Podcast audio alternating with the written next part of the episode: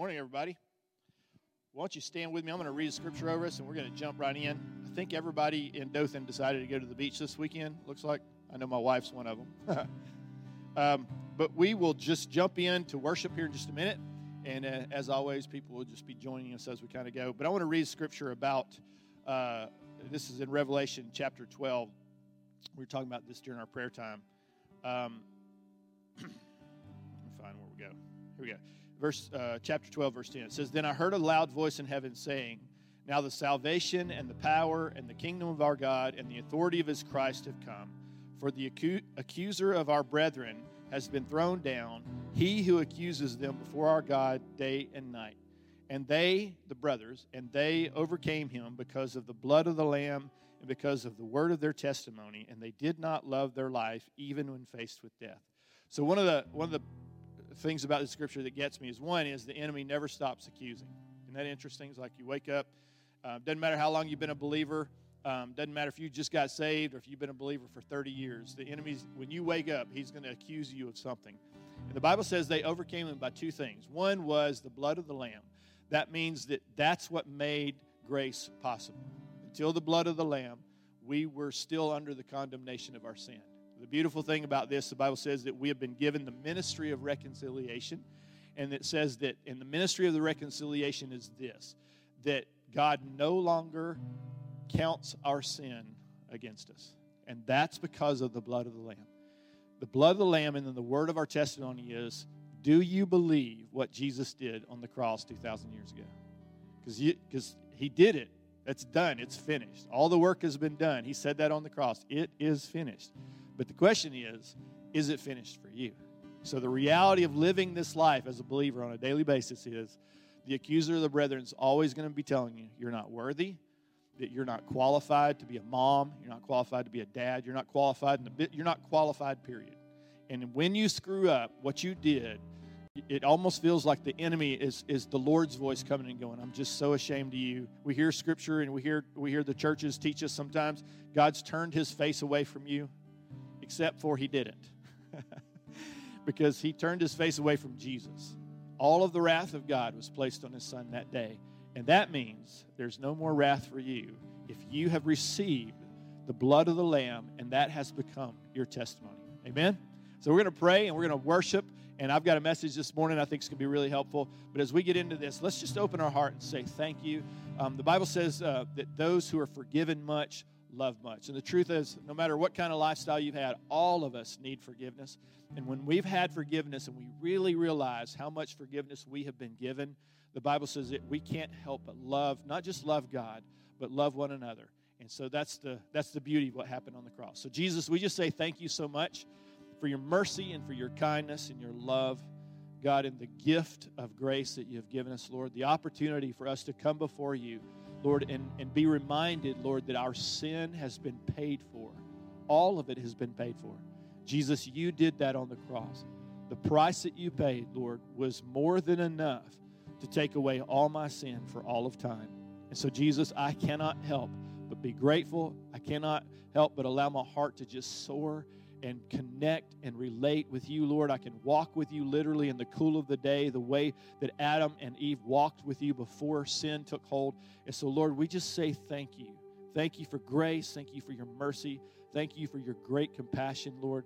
Thank you that you empower us by your Spirit, Lord, to live a life, Lord, that's powerful and it's a testimony to those around us. And so, Jesus, we just honor you and worship you this morning. In your name we pray. Amen.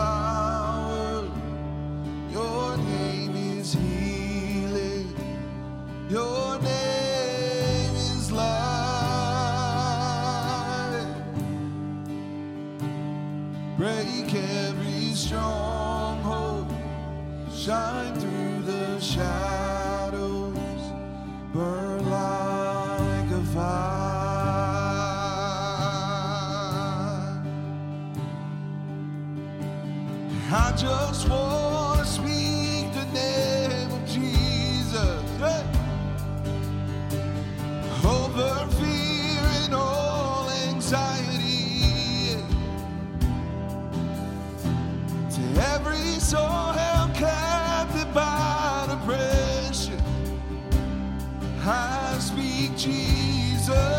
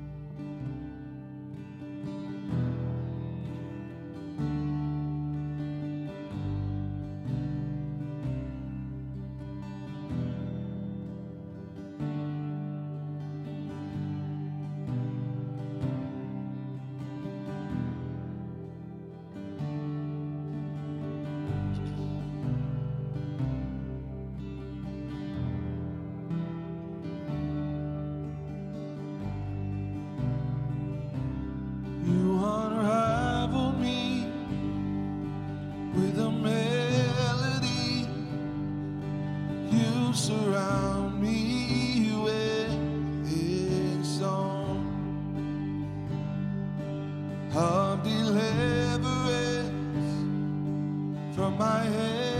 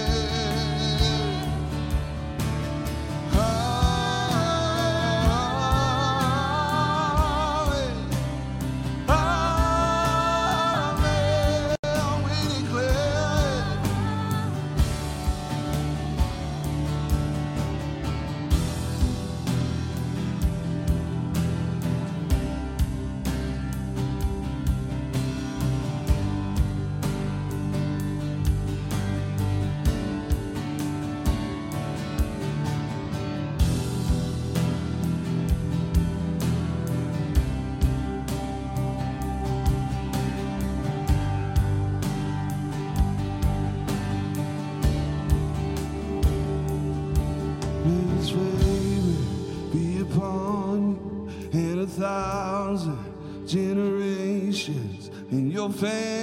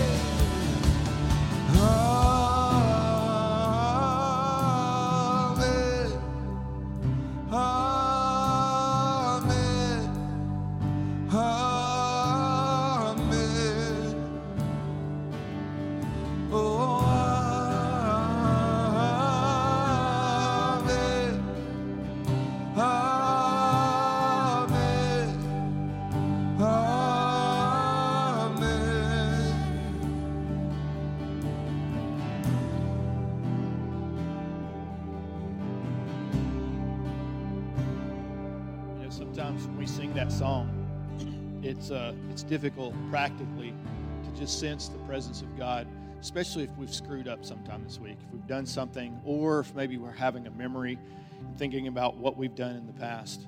Um, we were talking about in prayer this morning that part of what the enemy's job is, the Bible says, is he is the accuser of the brethren, and he brings accusation every single day against us. The Bible says that we overcame by the blood of the Lamb and the word of our testimony. So, because the blood was shed on the cross, that, that wasn't enough for you. It was enough for everybody in the sense it was provided. But there's something you have to do.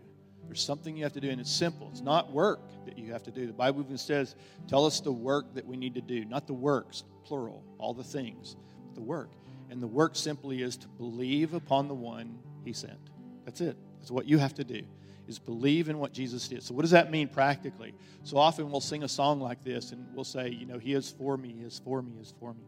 And somewhere in the deepest, darkest recess, sources of your mind or recesses of your mind, something back there says, yeah, but is he really? Is he really? Because I see my circumstances and I feel this low grade fever of d- doubt, you know, condemnation, fear. And it's interesting. This is the Bible. This is uh, Luke, or sorry, First John 4.16. It says, We've come to know that we believe the love which God has for us. God is love, and the one who abides in love abides in God. So God is love. It's who he is. It's what he does, right? It goes on, it says, By this love, by this, love is perfected with us. In other words, it's made complete. Perfected just means, in the scripture, just means made complete. So that we may have confidence in the day of judgment.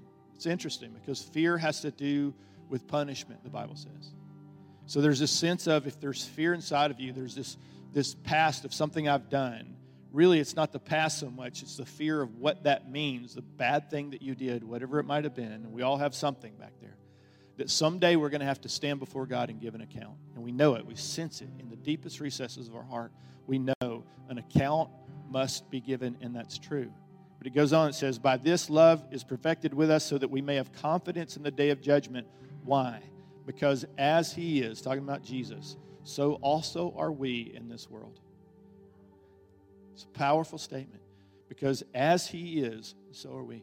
So, what was he? He's completely forgiven. He's completely free of sin. He never sinned, so he didn't have to be forgiven. But we did sin. And what the Bible tells us is what happened on that day on that cross was enough.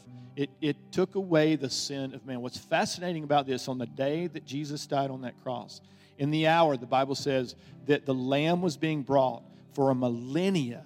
This lamb was brought to be a sacrifice. It was a picture that could never take away sin it would roll the judgment of sin back one more year. But the weight of that judgment was always in the future, that somehow, somewhere, that judgment is going to come to me when I stand before God. And there's a picture of this lamb. It had to be spotless, there couldn't be a blemish on it. And it was sacrificed. And they saw this millennia, year after year. They had a representation, a symbolic picture of innocent blood has to be spilt on my behalf. But the lamb's blood the natural, physical lamb, the animal, was never enough. It was just a picture. But on that day, when Jesus shed his blood on the cross, that was the Lamb of God shed for you and I to take away the sin of mankind. Listen to what it says There is no fear in love, but perfect love casts out fear. Why? Because fear involves punishment and the one who fears is not perfected in love. So even as a believer, you can be literally tormented with fear fear of failure, fear of judgment, all kinds of fear that comes up. It goes on, it says, We love because he first loved us.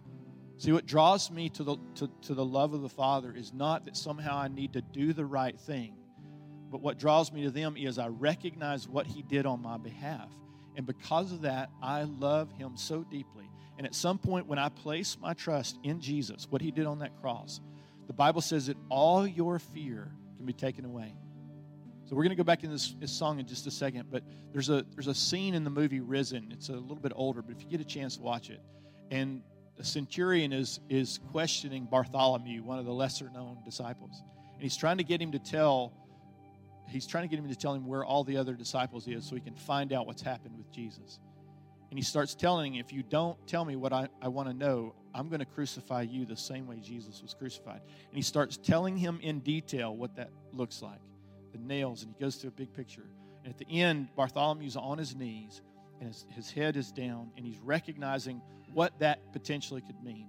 And so the last question the centurion asks him, he says, Where are the disciples?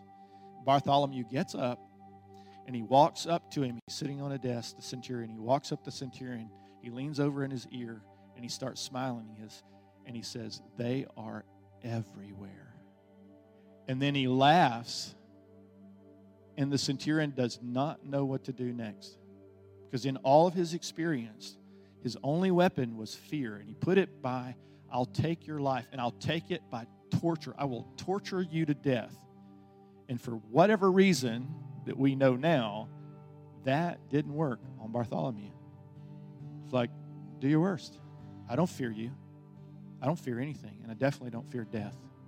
And I just want to challenge you this morning as we go back into this song.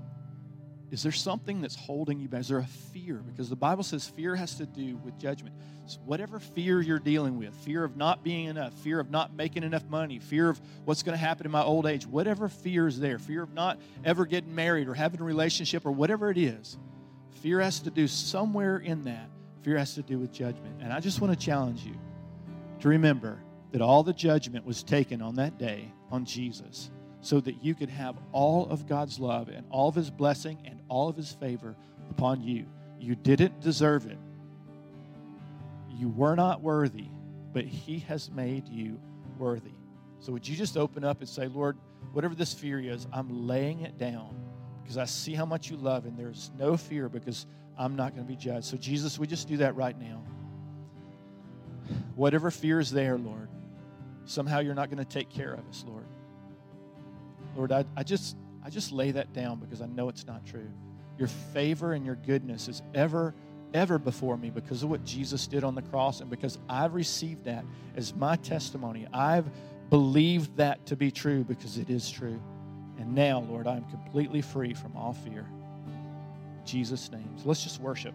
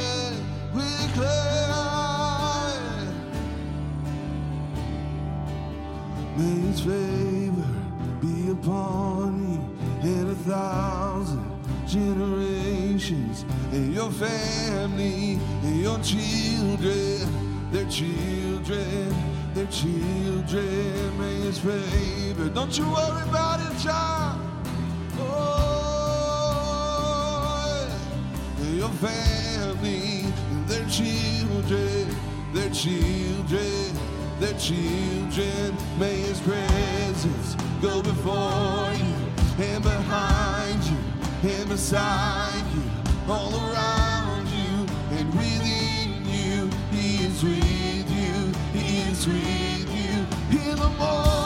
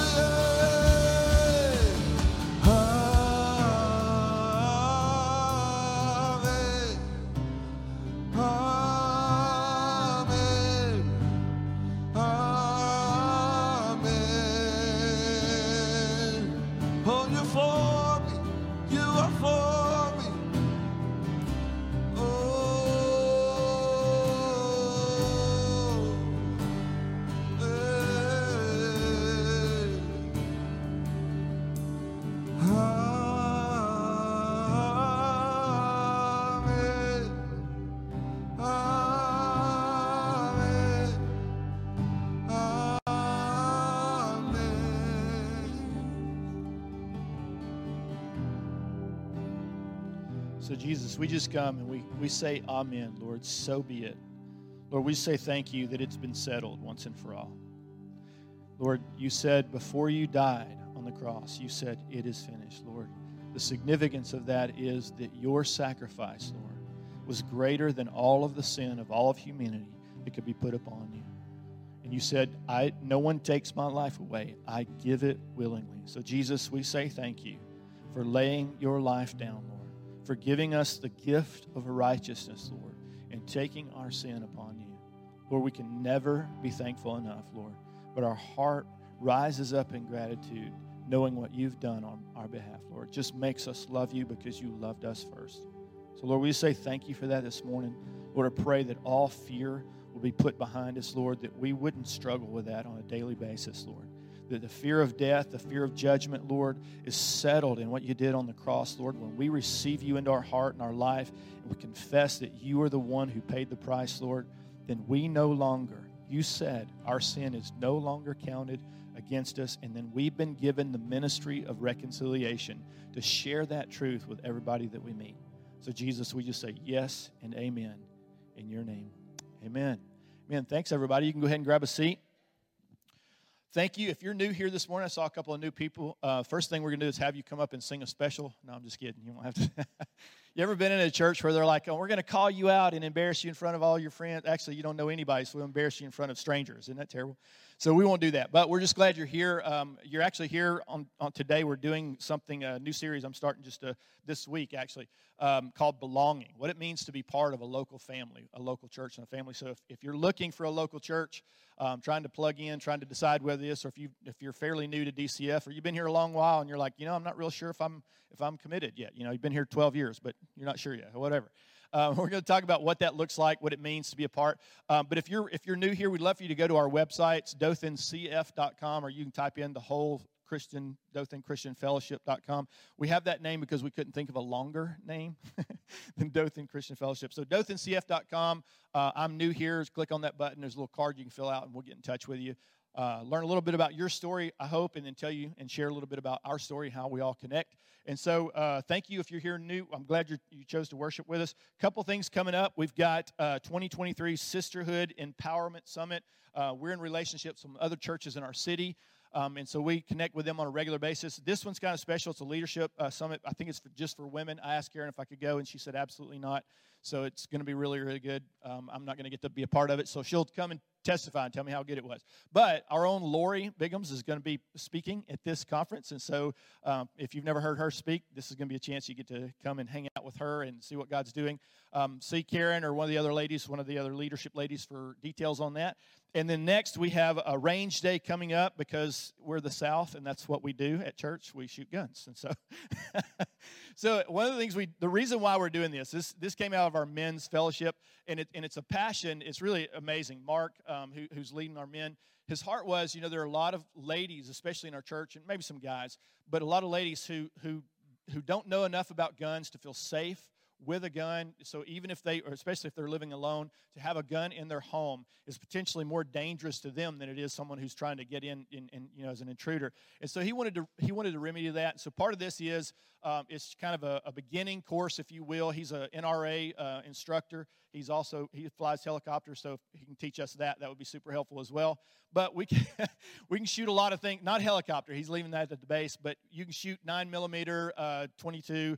Um, there probably have some people out there with some ARs that can you can shoot. We're gonna uh, we're gonna rent two bays. One bay is to be for the newbies, anybody who's just brand new, and he's to instruct them. And the other bay is just to be if you want to come out and just shoot and have a good time. But the big part of this is just help you get um, acclimated to to uh, guns and what they are and how they work.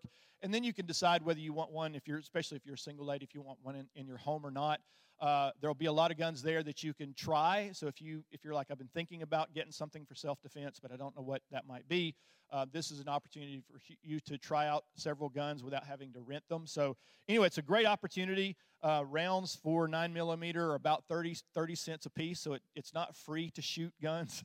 so keep that in mind. But uh, if you you can buy those local stores, but also if you don't, if you can't find some, find some, uh, Mark has a lot of bullets, and so he, he's gonna he's gonna make some of his bullets available for about thirty cents a piece, just cost. So so if you need that, and then we'll talk about you know what that looks like. But if you're interested in doing that, come talk to me uh, or Mark, of course, um, and we'd love to talk to you about what that look like, uh, what that looks like, and give you some more details. And then be still Dothan, another thing for the ladies. Um, if you notice, the theme is there was ladies thing, a men's thing, and then another ladies thing. So we're, we need to step it up, guys. We need, we need some more events. Um, but this is this is called Be Still Dothan. This is something that originated out of a relating church that we came from out of uh, Atlanta. Um, Greg and Michelle Haswell lead the church up there. And um, these guys are, are plugging in and really going after what it means to understand grace and to walk in the power of the Holy Spirit. So it's a beautiful thing. If you've never been a part of this, um, there's been so many testimonies of the Lord just breaking breaking stuff off people in this. So come be a part of this as well. That's coming up. You can find all of this information on our website, so go there and check that out. Last thing is just being generous. I'm thankful uh, as pastor of this church that you guys are very, very generous people. Um, I was at a conference, this has been years ago, and they said, How many people in your church give on average? You know, and, and everybody's raising their hand complaining about all their people, uh, which what, used to be what pastors' conferences were about. and and, and the, the uh, percentage was about 4% across the board. In America, most churches about 4%. That's terrible, by the way. People who don't know how to be generous. Ours was way above that, and they all thought I was lying. I'm like, you think that's bad? You should find out how many people actually serve at DCF. That'll really make you mad, right? So well done, you guys. Thank you guys for being generous. There's several ways to do it, mostly online, but there's a box over us over here for us holdouts who still want to write a check and put that.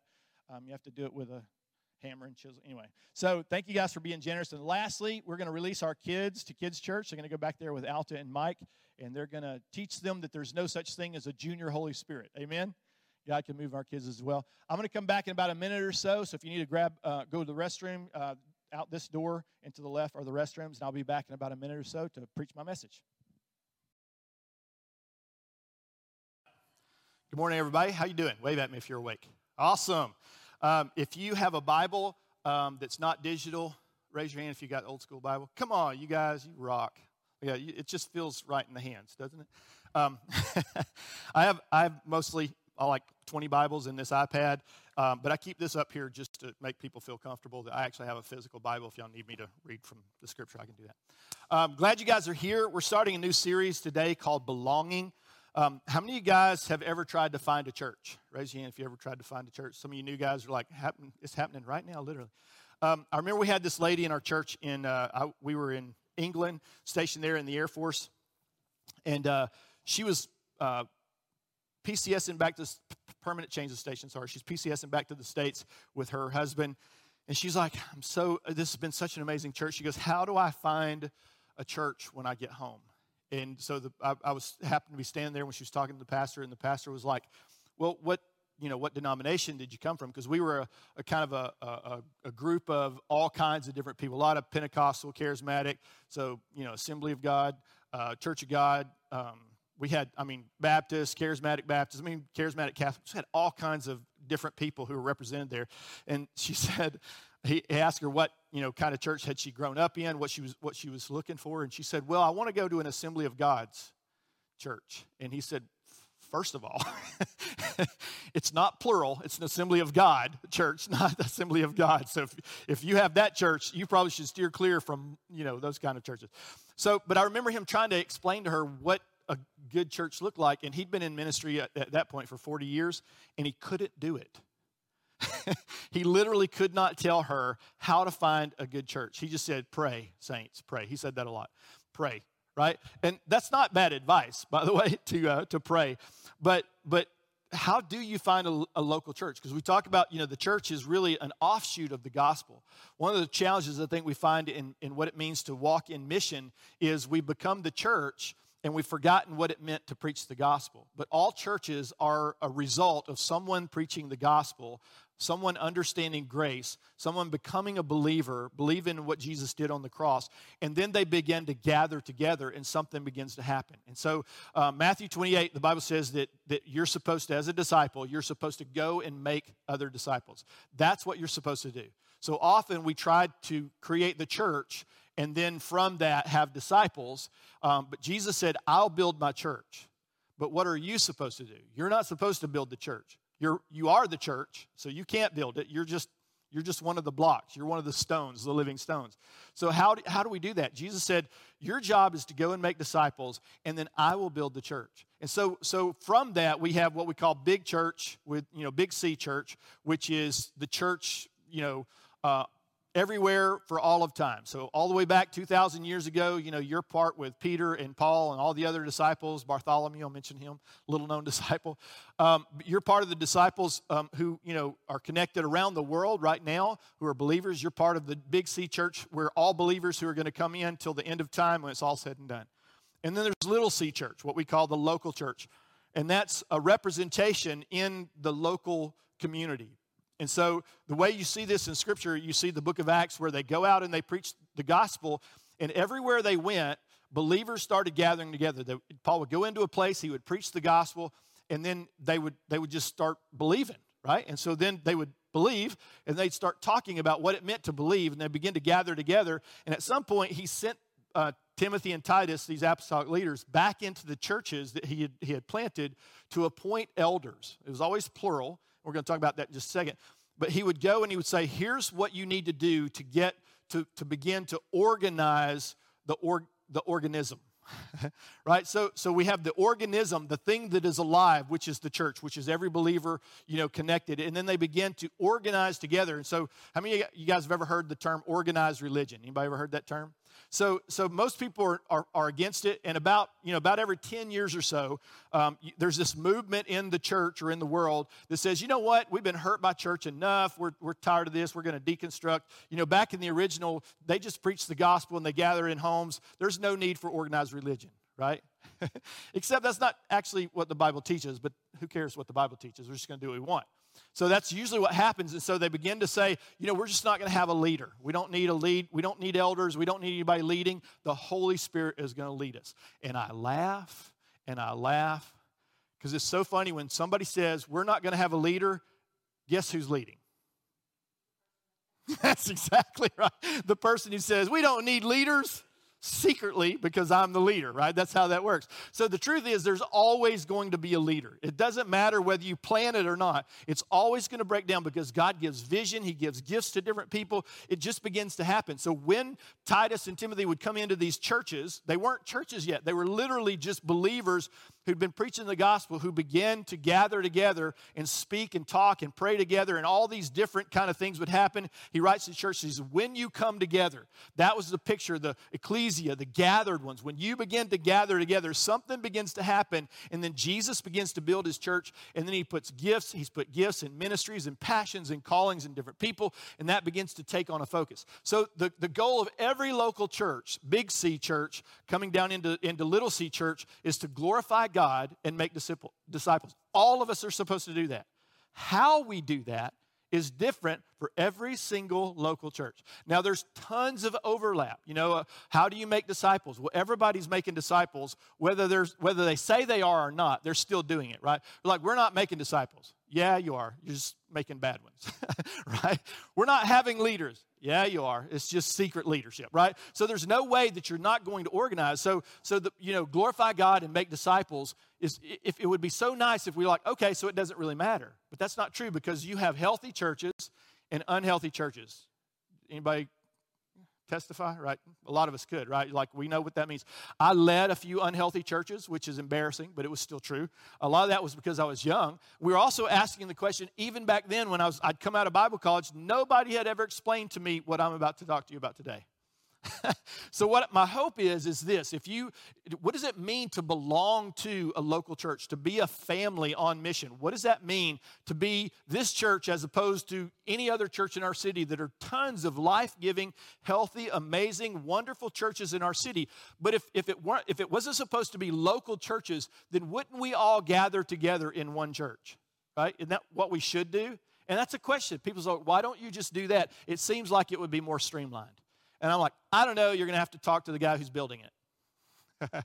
right? So, what we find is we find that it begins to come to a place of God has a design. You find this in the book of Revelation um, when, when, he begins to talk about a lampstand in, in the city. So he's talking to um, Revelation chapter 3, he begins to talk to the churches. He said, um, Hear what the Spirit of God is saying to the churches, plural, like all the local churches, not just Big C, although that encompasses Big C church.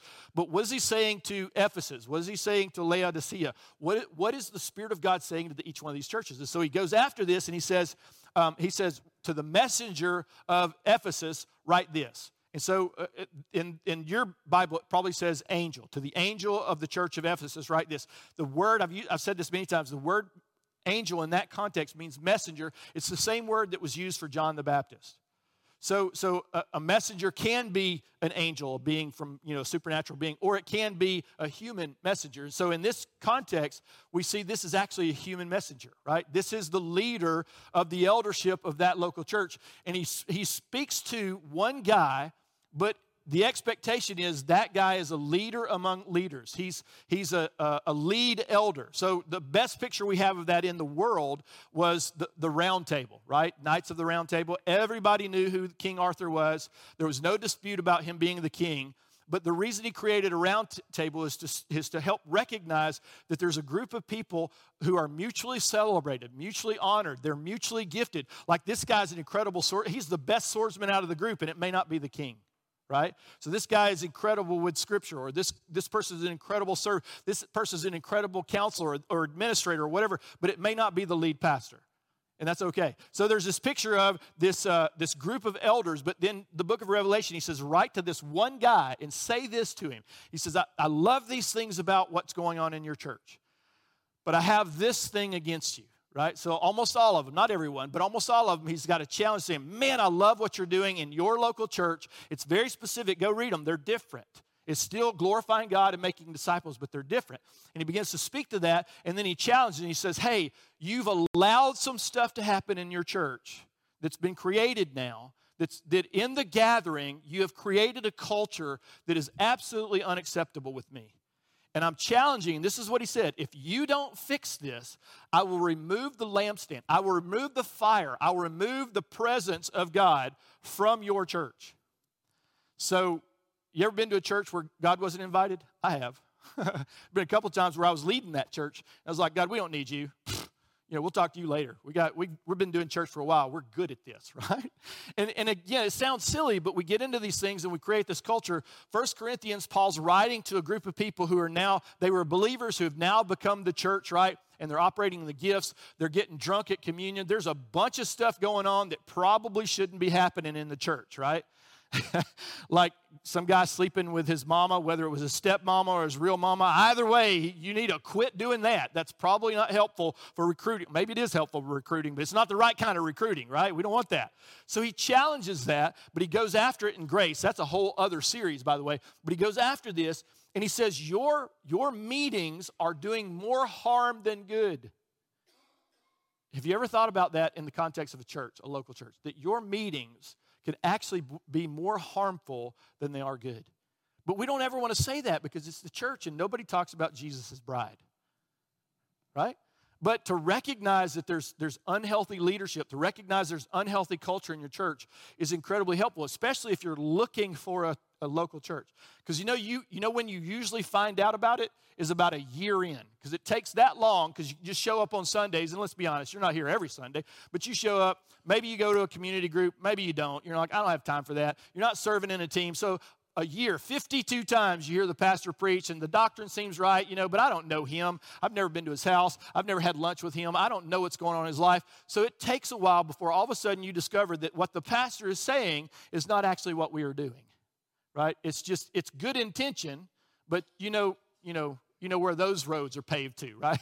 And so we have to be careful about how we build what we build. And, and, and, Jesus, Jesus goes after that. Paul goes after this, and he says, Be very careful about the foundation. All the foundations are built on grace. So if it's not built on grace, there's a good chance it's not even the local church. It's just a group of people who are religious, right? But he said, if it's built on grace, if you're glorifying God and making disciples and it's built on grace, you still have to be careful about the foundation that you build upon this. Because nobody can build on any other foundation than the foundation Jesus Christ established through the cross and what he did on the cross, right? So we know this. So today I want to talk to you a little bit about what we would do in our About Us class. So you come in, if you're new, like I said, you're getting a, a great picture. But you come in and you're like, hey, I just want to kick the tires a little bit, learn a little bit about whether this church, you know, is connected, especially if you're a believer. Like, you know, do I connect with the vision of this church? You know, is it a healthy church? What's this whole thing about grace? You know, I grew up without the ministry of the Holy Spirit, and he's talking about tongues and interpretation and prophecy and, ah, uh, you know, like, do I want to be a part of this? And that's a really, really good question. The best question, though, is what is, what is truth? Like, maybe you haven't experienced the ministry of the Holy Spirit but the ministry of the Holy Spirit's been wanting to experience you, and you've been ignorant. The good news about ignorant is ignorance can be fixed. right? Little information, you're no longer ignorant. But you still have to decide what to do with. It. We've had people come in and go, Well, I don't believe in that. I'm like, I don't care. I'm really, I'm super kind. I mean, I'm really, I'm like, I love that you don't believe it, but I really don't care about your opinion nor mine. We're not, we're not building on your opinion or my opinion. It's like, well, the Bible's complicated. Yeah, and no. you're just hiding behind the pillars of truth. That's what you're doing. He's like, oh, I don't want to look out because I don't want to actually believe something that the Bible actually says is true because then something is required of me. And Now, we had a guy in our church, this is in, in, in Atlanta, Georgia. We had a guy in the church. He'd been in part of ministry for 27 years at the time. Um, he'd been a part of a campus ministry, um, led countless people to Jesus. And we were talking about, he was coming into some leadership, and we're having some conversations about grace. And he said, honest to goodness, he said, I am embarrassed and ashamed. he was feeling the weight of it. He said, all of these years, he said, I would lead somebody to Jesus, and then I would push them back under the law. And he goes, I'm ashamed of myself for doing that. Well, like, first of all, what do you think grace is for? It's for you first, right? So stop doing that, right? But also stop living with the guilt, shame, and condemnation that you've placed upon yourself because Jesus' blood is way bigger than that. But he, was, he felt it deeply. He said, For 25 years, I've built in a, I've built in a way that's really been not helpful. Meetings doing more harm than good. And so today, what we want to do is want to talk to you about what to expect at DCF, at a local church, but ours specifically, and what you can expect from the leaders of a local church and ours specifically. So, what does that look like? So, for us, we have a, a, mission statement that says that we transform lives by encountering grace in the Holy Spirit. So, we could lengthen that and say we glorify God and make disciples by encountering grace, right? By seeing lives transformed by encountering grace in the Holy Spirit. So, what does that mean? That really means that the big, big focus for us as a church is we talk a lot. You're going to hear us talk a lot about the gospel of grace, and you're going to hear us talk a lot about the ministry of the Holy Spirit and who He is and what He does in our, in our midst.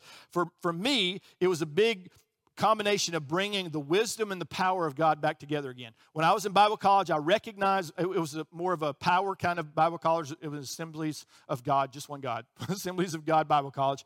And um, 25, 30 years ago now. And so when I went into that, I had no understanding of a lot of things and they helped me understand a lot of things. And if I'm honest, they actually screwed up a lot of things too, right? They said, one of my favorites is one of the professors said, um, Your old man is never so dead he can't be resurrected. And I was like, That is so profound and not at all biblical. You ever have that? So profound, man, that sounds so spiritual. Is wrong, but it's very, very spiritual. So, so again, what can you expect? And hopefully, what we can do is talk to you about what ought to be in place. Do we do it perfectly every single time? No. Do we have a healthy leadership team? Absolutely, we do. Do we have a healthy um, senior leader, Karen and Dave? Yes. Does Karen and Dave sometimes fight? Really well. Like we're, man, I mean, we headbutt, and both of us have like these thick, really foreheads. And so we we headbutt, sparks fly, right? but the Bible says that, you know, this is what's going to happen. Sparks are going to. So it's okay. But but we have a healthy argument because we resolve the arguments, right? We're, we do not leave anything undone. So again, what does it look like for us? For us, we came into DCF 13 years ago now. DCF was already operating as a church, had tremendous foundations, wonderful things about who DCF was. In the meantime, we were coming from 25 years of ministry, having planted churches, done short term mission trips in Central America. We'd done a lot of stuff. We uh, taught in some Bible colleges, taught in some Christian schools. We'd done a ton of things. And we came, and there was an intersection between us as leaders in this local church.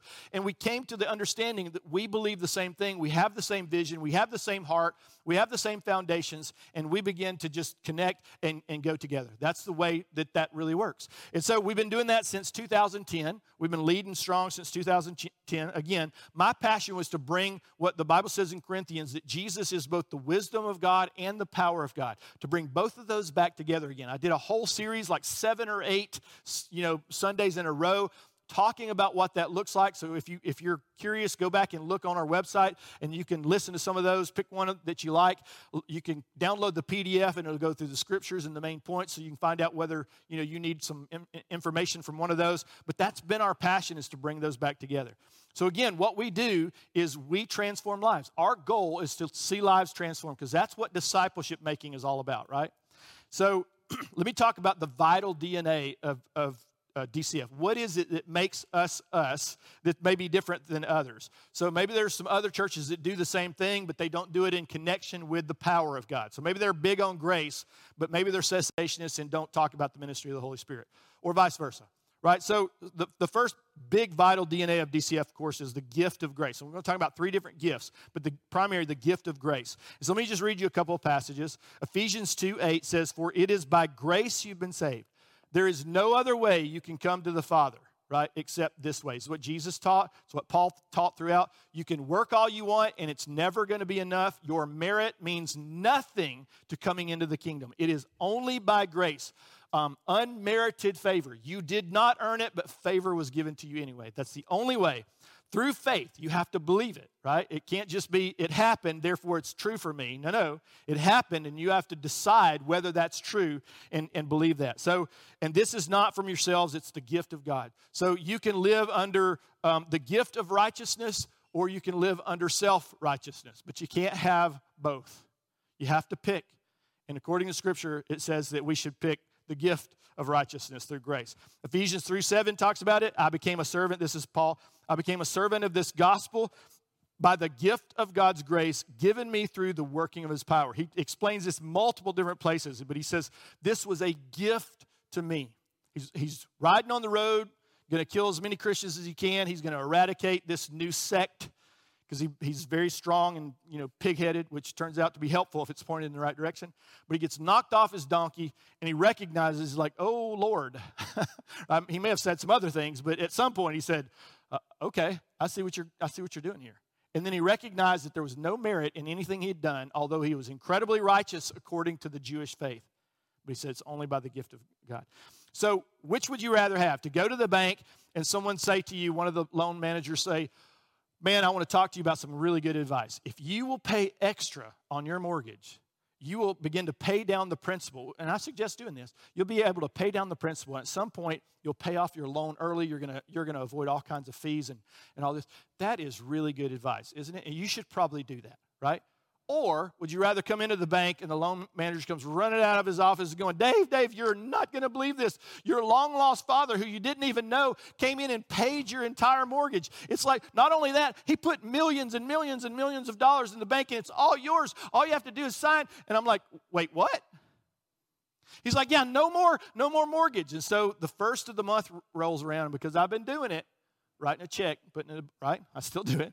I write that check out, send that mortgage away completely paid for, but I'm a product of my culture, so I just keep making payments.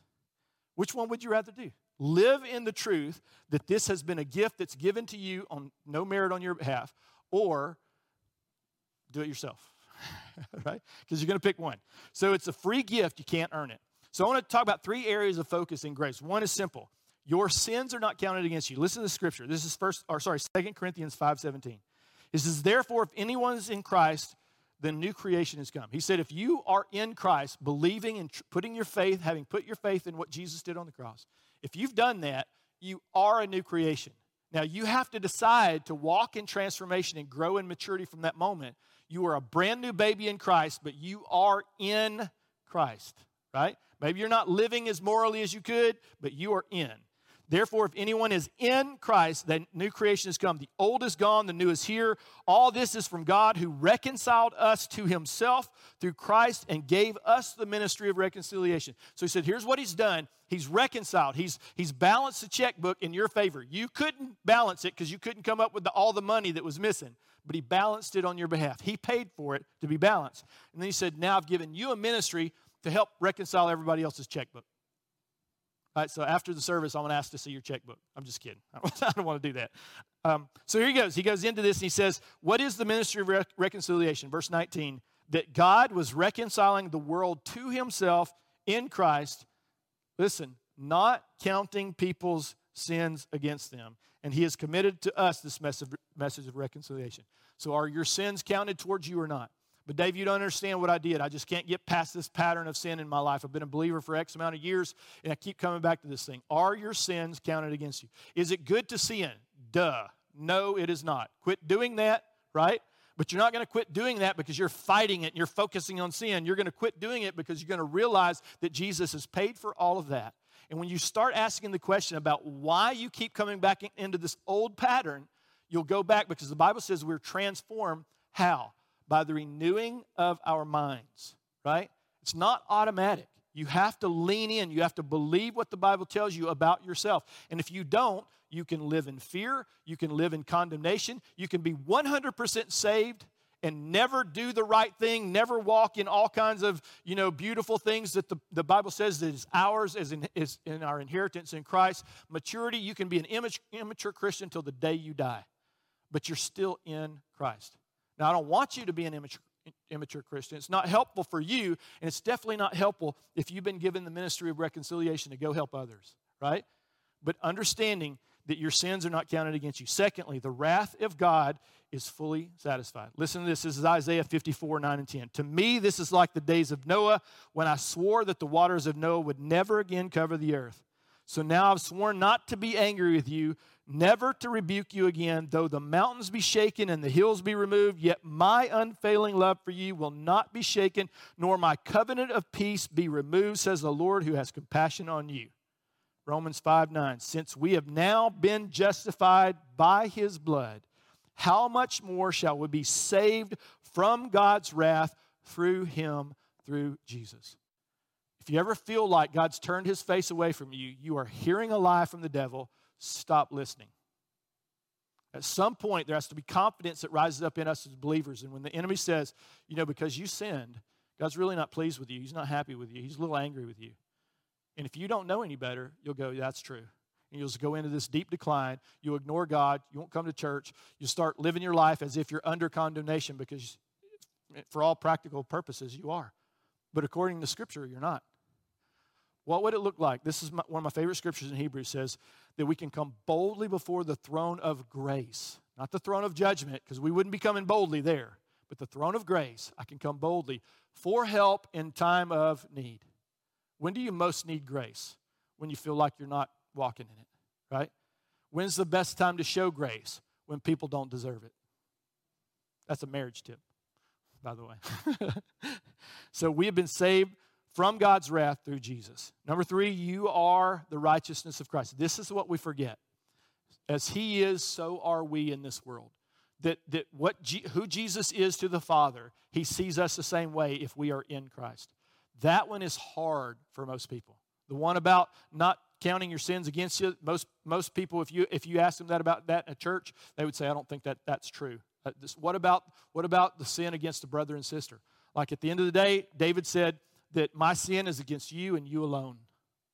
Even if I sin against my brother, shouldn't do that, but even that sin against my brother or sister is still a sin against God. And God says, I I have no longer, because of what Jesus did and you've received it, you're in Christ. I do not hold your sin, I won't count it against you. And then you are presently the righteousness of Christ. Listen to Romans 5:17. For if by the trespass of the one man death reigned through that one man, how much more will those who receive God's abundant provision of grace and of the gift of righteousness reign in life through the one man Jesus Christ? Are you reigning in life? Is your marriage reigning? Is your finances reigning? Pick an area, relationships, right? Are you, are, is your mental health, is it, are you reigning in Christ? If you're not, look back into Scripture and allow God to transform the way you think. And if you can get this, that you are the righteousness of Christ, something begins to change in you, and all the accusations of the enemy just bounce right off of you. They can't, they can't take hold any longer, right? So, what does grace look like practically in our community? This is a big thing about how we do this. Now, if you're looking for a local church, ask the question do they do this? We disciple as leaders, we disciple to your identity, not your behavior. So, what does that mean? Well, maybe you're not treating your husband or your wife the way you ought to. Right? Now, listen, if you're if you're doing something so over the over the top, we're going to talk to you about it obviously. But if you're struggling with language, right? I'm struggling with anger. I'm struggling with fear. I'm struggling, and it's causing some behaviors in your life. It's not that we're, if it's, especially if it's creating problems in the local church, we're going to come talk to you about it, right? But our challenge is never going to be, hey, you should shine up. You better do the right thing, right? We're going to come and go, hey, listen, we want to talk to you about your identity. Why, why would you act this way if this is true about you? And the reason why we do that is because so often what, what it allows disciples to do is to overcome doubt. Like, am I really righteous? Am I really forgiven? Am I really worthy? And the answer is yes to all those things, right? It, it, it takes away, it, allows disciples to overcome discouragement and the lies of the enemy. The enemy coming, going, You're not worthy. You're not qualified to be a dad because at some point you looked at pornography. You're not qualified to be a good husband because at some point you, you stepped over into the sin. And the challenge is we want to we want to disciple to your identity because when we do that and then you believe accurately, your behavior will flow from what you believe, not the other way around. Because remember, Jesus said to the, to, the, to the religious people of the days, He said, You're really clean on the outside, but where are you dirty? Right? On the inside. And He said, You're like death and decay. And He says, What I want to do is come and clean the inside of you. And when I do that, I'm speaking to your identity. That identity now begins to flow out in every arena of your life. So Jesus paid for our sin, past, present, and future. There is no sacrifice left for you to pay. So, what are you going to give God to tell Him that you're sorry? I'm really sorry this time. This is how we often do it. I'm so sorry this time, Lord. I've been struggling with this, this, this pattern in my life, and I'm, I'm really, Lord, last time I said I was sorry, but now I'm ser- seriously, Lord, I'm really sorry. You ever do that? I've done that so many times. And finally, I just quit and I said, Who am I trying to convince? It turns out that it doesn't matter how sorry I am. What matters is I have been forgiven and my sin is no longer held against me, and I am the righteousness of Christ, and that is who I am. And because of that in my identity, I begin to live out and I, have, I stop having to be sorry for so many things. See how it works? It's beautiful perspective. Um, secondly, the gift of the Holy Spirit. We're talking about three different gifts. The gift of the Holy Spirit. This is the way that we have seen greatest the greatest transformation happen in people's lives is through understanding the gospel of grace and then receiving the ministry of God's spirit in their lives. So what does that look like? I want to put it into three categories simply. He's in us, right? He's on us and He's among us. So, simply put, John 14, 16, I'll ask the Father, and He will give you another advocate to help you. He's talking about the Spirit, and He will be with you forever, the Spirit of truth. The world cannot accept Him because it neither sees Him nor knows Him, but you know Him. If you're a believer, you know the Spirit of truth. Even if you're a cessationist, you still know Him, right? For he lives with you and he will be in you. I will not leave you as orphans, I will come to you. He is in us for us. So, what does that mean? We, we can testify to what God's done. The Spirit of God rises up inside of us and we begin to share what He's done in our lives. He teaches us, John 14, 26, but the advocate, the Holy Spirit, whom the Father will send in my name, will teach you all things and will remind you of everything I've said to you. He'll teach you everything about Jesus, right? So the advocate comes and he'll he'll test he'll cause you to testify. He'll teach us. He'll train us and guide us. John 16, 13. But when he, the Spirit of truth, comes, he will guide you into all truth. He will not speak on his own. He'll speak only what he hears, and he will tell you what is yet to come. The Holy Spirit will come and he'll move in us if we allow him to do that, and it's powerful. Secondly, he's on us. He's on us for other people. He comes, he's in us for us, but he's on us for other people. And this is what it looks like. Acts 1 8, but you will receive power when the Holy Spirit comes on you. You will. you can decide not to walk in it, but you have that power. It's available to you. And you will be my witnesses in Jerusalem, in Judea, Samaria, ends of the earth. Acts 10 44, while Peter was still speaking these words, the Holy Spirit came on all who heard the message. This is the manifestation of the gifts of the Spirit. One of the things we love at DCF is that the Holy Spirit is still available for us today. He still moves in us today. So often I minister to somebody, and while I'm talking to them, I'll either hear a scripture, I'll see a picture, I'll sense something, and when I speak that into them, they're like, Have you been reading my mail? Yes, that's what I do. I come around to your mailbox and I open it up and see what's going on, right? Or the Holy Spirit, who knows you more than you know yourself, is communicating through me something that is going to be helpful for you. Now, the question is, why doesn't the Holy Spirit just talk to you about it? It's a good question, isn't it? The answer is, you won't hear it. You'll go, that, that can't possibly be true. God, I, you know, you hear it in your head and you'll go, I made that up in my head. We give, we give so many excuses, but someone outside supernaturally brings the ministry of the Holy Spirit to you, it changes everything in a moment, right? He's among us. 1 Corinthians 3:16. Don't you know that you yourselves are God's temple and that God's spirit dwells in your midst? He is he is among us for our community. This, this brings like mindedness. How does a church create a culture? We become like minded. Why? Because we have, the Bible says, we have the mind of Christ. And if that's healthy and whole, then the mind of Christ will begin to manifest among us and we will be like minded. It's a challenge to community, actually. So the Holy Spirit is among us for our community. So, what does this mean practically for us as a church? He still speaks, he still guides, he helps to transform us, and he is leading and guiding, us into truth today. God's doing that right here, right now, every day. So, lastly, is the gift of leadership. I'm often asked at DCF, "Are you guys part of a denomination?" And I'm like, like 50s, hundreds. You know, they're like, "What?" And they, you just never think about it. And all it is, d- denomination is just a designation of we're going to agree to these doctrines. And to that extent, the answer is yes. I agree to Scripture. Like, well, you know, the Bible can be translated a hundred different ways. No, it can't. I'm sorry, it can't. I, so many things when I read it in Scripture, I'm like, how did I not see that, you know, 20 years ago? I don't, I don't know how I didn't, but I do know because someone taught me something else, and then I started seeing that in Scripture. It's called bias, right? I start, I, I hear what I want to hear. I see what I've been, I've, I've been shown, right? but part of you being open to the to the heavenly father is for him to transform you and speak truth into you even if it's different than what you grew up having learned so that doesn't mean that you you know what you learned in your church growing up is wrong maybe it is maybe it isn't but the question is have you ever asked we used to say this all the time. It's like you know how's your uh, how's your discipleship program? Well i don't have one. Yes you do. Right? So you get this context of how you know how's your marriage? You know are you working on your marriage? Well, you know, I'm no, not really. So, so what you mean, what you mean by that is you're letting your mar- marriage fall apart. Slowly, of course, over time. But if you don't put any work, in, if you don't intentionally lean in, your marriage is not going to be any good. And your relationship with God is the same way. So, denominational or non denomination, we are a non denominational church. All that means is we're not part of the Baptist or the Assemblies of God or any other group of people. If you ask people in here, all of them come from some sort of heritage. Almost every single person comes from some particular heritage. And every one of them can tell you stories about the stuff they were taught early in their life or, or in their, in their uh, denomination that then they discovered that some of that was not necessarily true. Maybe a ton of it is massive inheritance, was so true, and you're so thankful for your inheritance. I know I am, my heritage. But I've moved into the place where my denomination doesn't tell me what to believe. I'm not guided by that.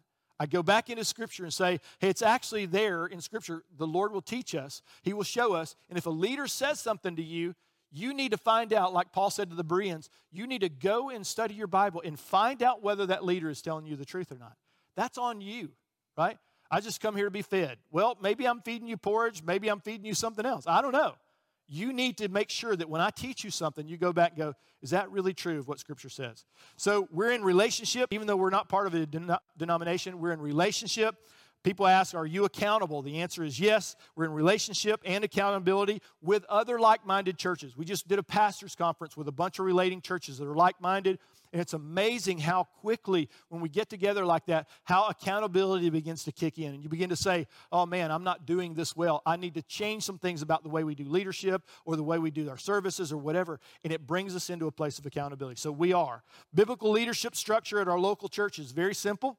Um, you can call me Pastor Dave if you want, but that's just my function and title. It's, it's not my name any more than, you know, you're plumber Joe or electrician Bob, right? I don't call you that. So you, you don't have to call me Pastor Dave. Some people can't get past it because they grew up and it's a place of honor, and that's fine. I would rather you just honor me, not say the name as if you're honoring me. Does that make sense? so, you know, you say that because I should respect and, and, you know, respect the pastor and, and he's the leader of the church. And that's, no, no, no, no, no. You don't respect and honor me because I have a title and position or a robe or any other religious, you know, whatever, paraphernalia. Don't do that. Either a person has the goods or they don't. Either an elder or they're not. Either they're a deacon or they're not. It's, it's pretty easy to determine because Scripture says a deacon and elder must be these things. Not should be, not, you know, most of them you can cover, it's okay. Must be these things. And we do that when we bring people into that role or those two roles, we always do that. So here's what that looks like elders oversee, they direct the affairs of the church, they guide, they govern, they guard, or they should. So if you're looking for a church what's the leadership how's it got how's the eldership whether they call them elders or not there's still elders in the church right whether they call them deacons or not there's still people deacon right so what are they doing are they guiding you Are, are they governing well? In other words, are they bringing limitation? They're not just let anything happen anywhere. They're administering the ministry of the, administrating the ministry of the Holy Spirit in a way that is most helpful. The services are doing uh, more good than harm. Are they doing that? Are they protecting? Are they guarding? Are they keeping at bay some of the things that, that are out there? Are they challenging the culture? Are they challenging domineering Christians who come in and just like, I'm going to be in charge because I have a lot of money or a really strong prophetic gift or any number of things, right? And we don't do that. We love that you have money. You should give. The Bible says be generous. One reason why you have a whole bunch of money. So give okay? I have a strong prophetic gift. That's awesome. Bring your strong prophetic gift. But the Bible doesn't say the prophetic gifted people will lead the church. Right? It doesn't say people with money get to lead the church or people with the gift of whatever get to lead the church. No, there's one group of people, the elders, guide, guard, direct. They're the ones who govern. This is, the Bible says that God made you overseers. He told, he's, Peter's talking to the elders, of, of whom God made you overseers of this flock. This is what God's called you to. So here's the picture of that, right? The, the whole idea is that we can speak with authority, but we don't have to be controlling. So are the leaders of the church, are they authoritative, but are they controlling? Because you can, you can have both of those, or you can have one without the other. So, what about deacons? Deacons help drive unity. Um, both of those guys make up our leadership team. So, once a month, we'll have an eldership meeting to talk about guard, guiding, and governing and where big decisions, big picture decisions based on what the Lord is saying to us as a church. I, I can get into deeper more, more of that, but I won't. Um, but the deacons drive unity. So we gather together and we have conversations with the deacons. We go, hey, who's hurting? Who needs help? Uh, what, where are some challenges in the church? Are some things that I've been preaching or teaching that maybe some people are talking to you and saying, hey, I don't understand that or I don't think that's right. And that helps drive unity. They come to you and they put their arm around you and they're like, are you going to do? Are you going to give? I totally give. That's what I do too. You know, I'm generous. Or, you are you going to lean into the gifts of the Spirit? Man, I do that all the time. As a matter of fact, let's pray and I'll do it right now with you, right? So they're, they're leading and driving unity. It's not that elders don't do that too. Not that deacons also don't help bring about decisions because so often they're, they're high places of leadership that we trust because they're honoring God and they've been, they're recognized, right? Recognition and revelation is how we decide who are elders and who are deacons, right? But here's the big one. People say, here's how you know, you feel safe. That's how you know if your mom and dad made you feel safe. Maybe they were good at some things or bad at others, but if they made you feel safe, they were healthy. And that's how you know a local church leadership team is healthy. Do they, do they make you feel safe? Right? Do they cover you? Do they release you into everything God has for you? Do they make you feel safe? So this is probably the easiest, easiest thing to understand in government because most people don't care, but they should. The greatest blessing can come from the healthy biblical church government, and the greatest challenge or harm can come from unhealthy or unbiblical government. If you don't know that, what you come into becomes what you become, that becomes your culture. If you come into an unhealthy church, you won't know that for six months to a year unless you are intentional about getting plugged in, finding out who the leadership team. I, I remember Mark and Suzette when they first, I'm to pick on you, Suzette, since Mark's not here. He's a big guy, so I have to be careful. Um, when they first came into our church, we brought them on the deacon team faster than anybody I've ever brought on a deacon team in all of my ministry, and it's 30 something years. Now, here's the thing it wasn't because we needed help with deacons. We had a ton of deacons, right? We recognized, one, they were already serving in that capacity in their church. We recognized how close we were in doctrine and understanding. We recognized the connection. It was revelation. We looked at them and said, okay, are they, do they fit the character of, of, of deacons? The answer was yes. All the prophetic ministry and words about them is yes. We asked our eldership team, absolutely yes. Everybody's saying yes, and we're like, why are we waiting? Right? It, but here's the thing every time we look around, they'd be here. We were here on, on Wednesday night doing some uh, uh, small group stuff. They were here. We were doing something on Saturday. They were here. They were here for every service. Mark and I were having lunch from time to time. We're having these deep, you know, biblical conversations. Guys, they live an hour away. An hour, so stop making excuses. No, I'm just kidding. but but the whole thing was they were leaning in hard, man. They were so, they're like, this is our church. They were called, and yeah, and it has been a party ever since. It's been a celebration, right? Was a beautiful picture of great leadership and the gift of safety and security. So, how do we do this? How do we give the gift of leadership? The big picture is this we govern to hearing God's voice and responding in maturity. So, the thing we do, especially in the ministry of the Holy Spirit, it can often come out as really kind of, for lack of a better term, uh, broken and immature. Remember, Paul's writing to the Corinthian church and he said, You're doing the gifts wrong. So, the big deal about the ministry of the Holy Spirit is it has to have strong leadership in the church. Otherwise, strong gifts will begin to influence church or influence the culture more than the elders do. And that's a very, very dangerous thing. So, if you go to a church that says we're a prophetic church, that's fine. I don't have a problem with that. But if, if we've chosen that, is it what God is trying to do, or did that just happen because we have some really strong prophetic people and they're leading the church through their gift?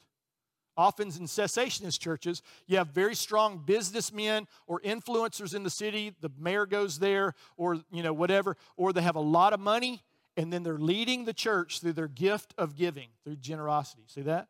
And the elders are afraid. They're afraid if I say something to this guy because he's a really strong giver, if I challenge him to be a disciple, if I come out, you know, and say, "Hey, man, I want to speak to your identity because this is your marriage is a mess," whatever. Are they afraid to do that? Because if they say that, they're going to quit giving. Or if I say that, they're going to quit prophesying. Or if I say that, the worship leader is going to go, "I quit. You can do it yourself." right? So we administrate appropriately what the Holy Spirit is after. So here's the big picture of this, and I'm almost done. We are here to serve you. I'm going to put this on the screen. Here's what leaders ought to do we are here to serve you, but you are not our master. You want to influence the eldership team? Here's how you do it hear from God. Hear from God. Hear from God and share. Be a part of the community. Come share. Hey, man, I was praying I felt like the Lord said this. I come into our prayer meetings times. It's open to anybody who wants to come. Come and be a part of the service. When I'm leading up here, we've got a microphone there. If someone comes up and says, Man, I really feel like the Lord wants to minister to broken people in broken marriages. I'm going to go, Wow, that's awesome. We're going to be listening for that. And we're going to see if that's the, what God is doing this morning. We're actually going to administrate that. And we're going to see marriages healed this morning, right? So we're here to serve you. We're serving. We lay our lives down as leaders to serve you, but you're not our master. We are here to lead you, but we are not your Lord. So that again, that's the danger of falling into the, the pastor such a strong or gifted or charismatic person. The danger is I begin to be discipled to him, not to the Lord. So one of the things that we do as, as leaders, and we teach this, and it's a culture of our leadership team, is we disciple away from ourselves. That's one reason why everybody who's been here for a while, you call me Dave. Right? Maybe, maybe you've accepted me as your pastor. Maybe you haven't. That's up to you, right? Maybe you see me as the authority God gave to this congregation. Maybe you don't. But what we're not going to do is play the game of because I'm in a leadership role and I'm charismatic, that somehow I'm the one that you should serve. And, and I'm going to say this, and uh, this is probably one of the probably one of the most powerful things. We had this prophetic guy come in one time, and he had a revelation of this. We were sharing this, and he had a revelation because he'd not come from a culture like this. And he began to weep because he saw what, the, what unfortunately some leaders were doing to the church. And he said, he said, in my head, he goes, it's a horrible picture. I saw leaders drawing the attention of the flock to themselves rather than pointing that attention and that love and that kindness to the Lord. So let me give you a picture of this. When we were in Tyler, Texas, we had a, a, a deacon couple who had a little girl. She's about three or four. She was just starting to talk um, and, and, you know, through this whole process. And, and they noticed during worship that she got really, really affectionate with them. Like, like if, if mom was holding her during worship, the presence of God would start to move. We could feel the presence of God and the love of God.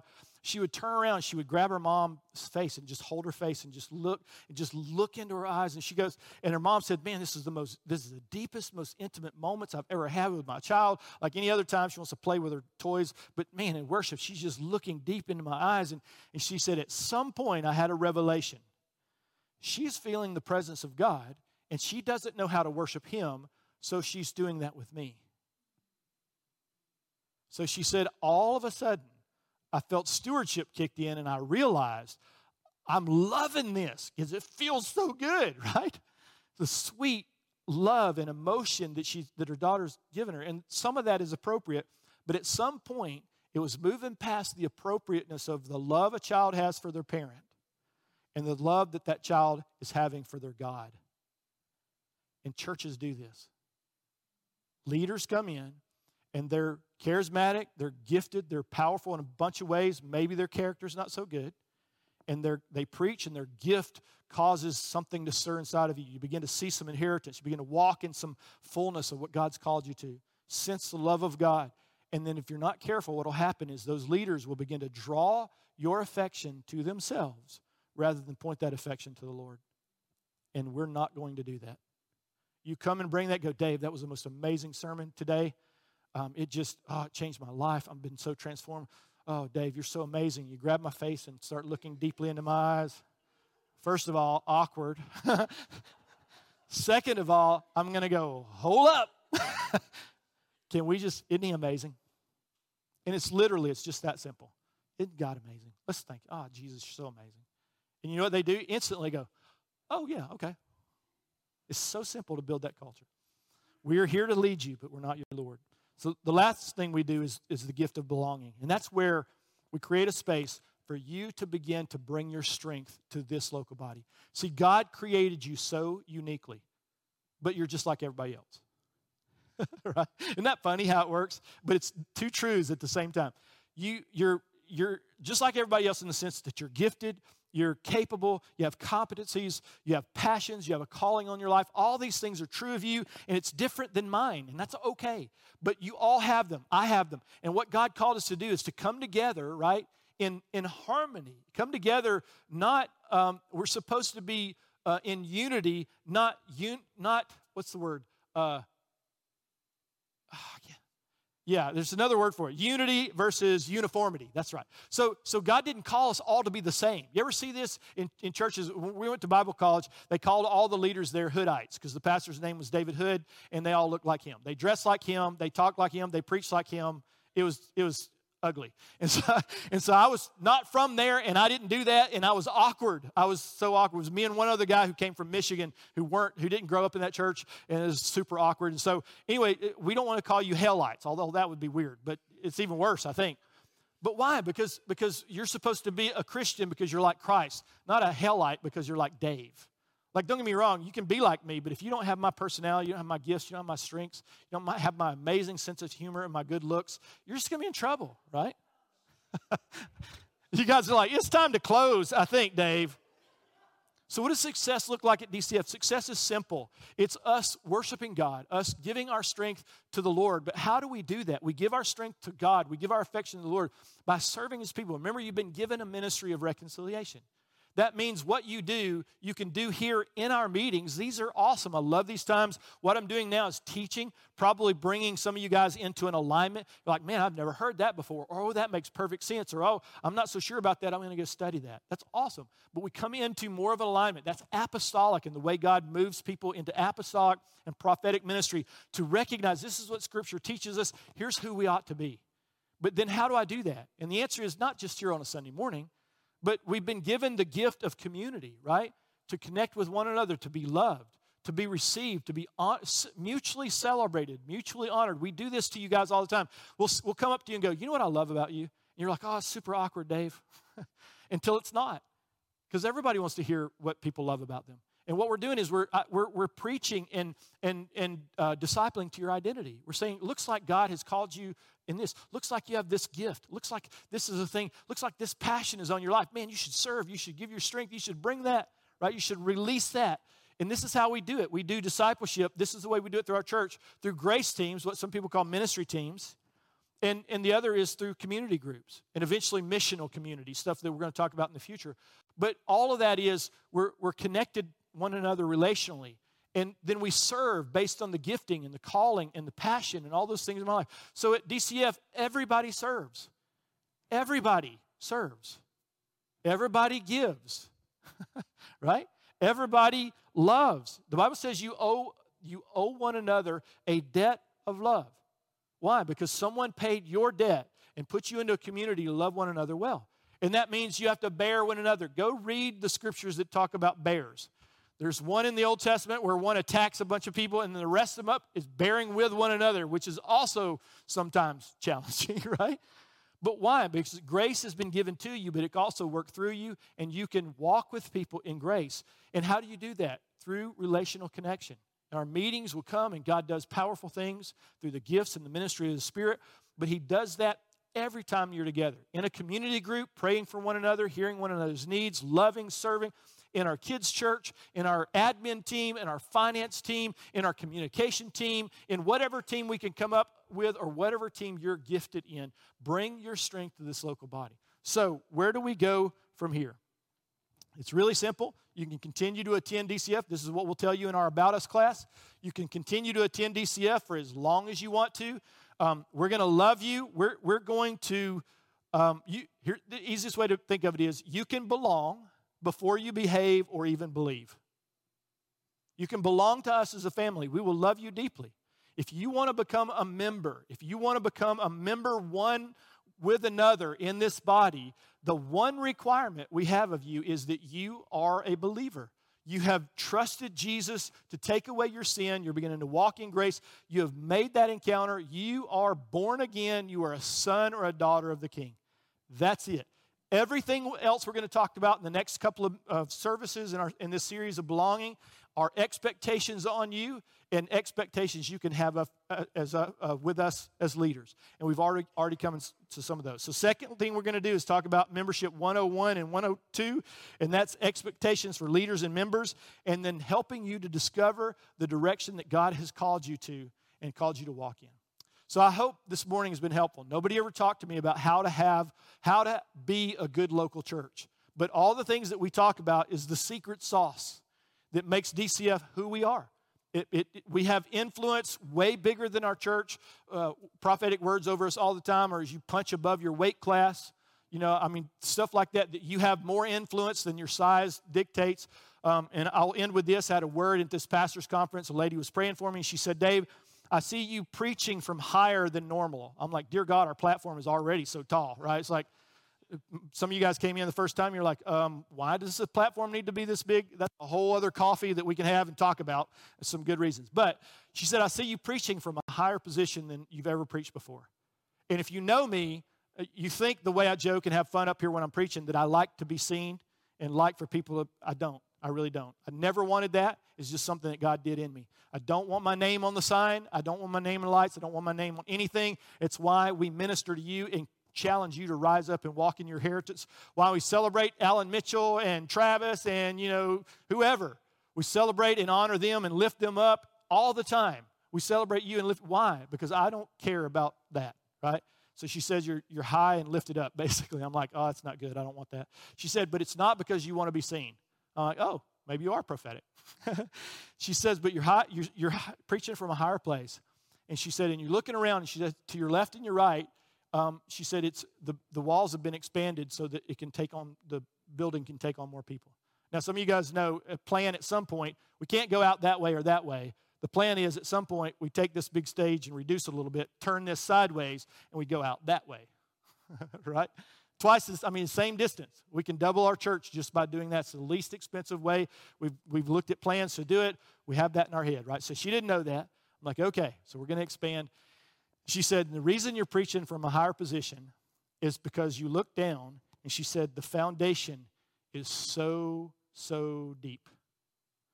And if you know anything about me, what I do well is I build foundations really well. Some of you guys get sick of it. You're like, Dave, I've heard that a million times, and I'm like, I know, but I wouldn't be telling you if you got if you got it already. So I'm just saying, the fact that I'm telling you again should challenge you. but you're, you're like, I've heard this a million times, but are you living it? Are you living it? Because if you're not, I haven't done my job. Paul said that. He said, It's not hard for me to say this again to you because you're not walking in the fullness. By now, you ought to be teachers. I have to come to you with milk and not steak because you're still babies.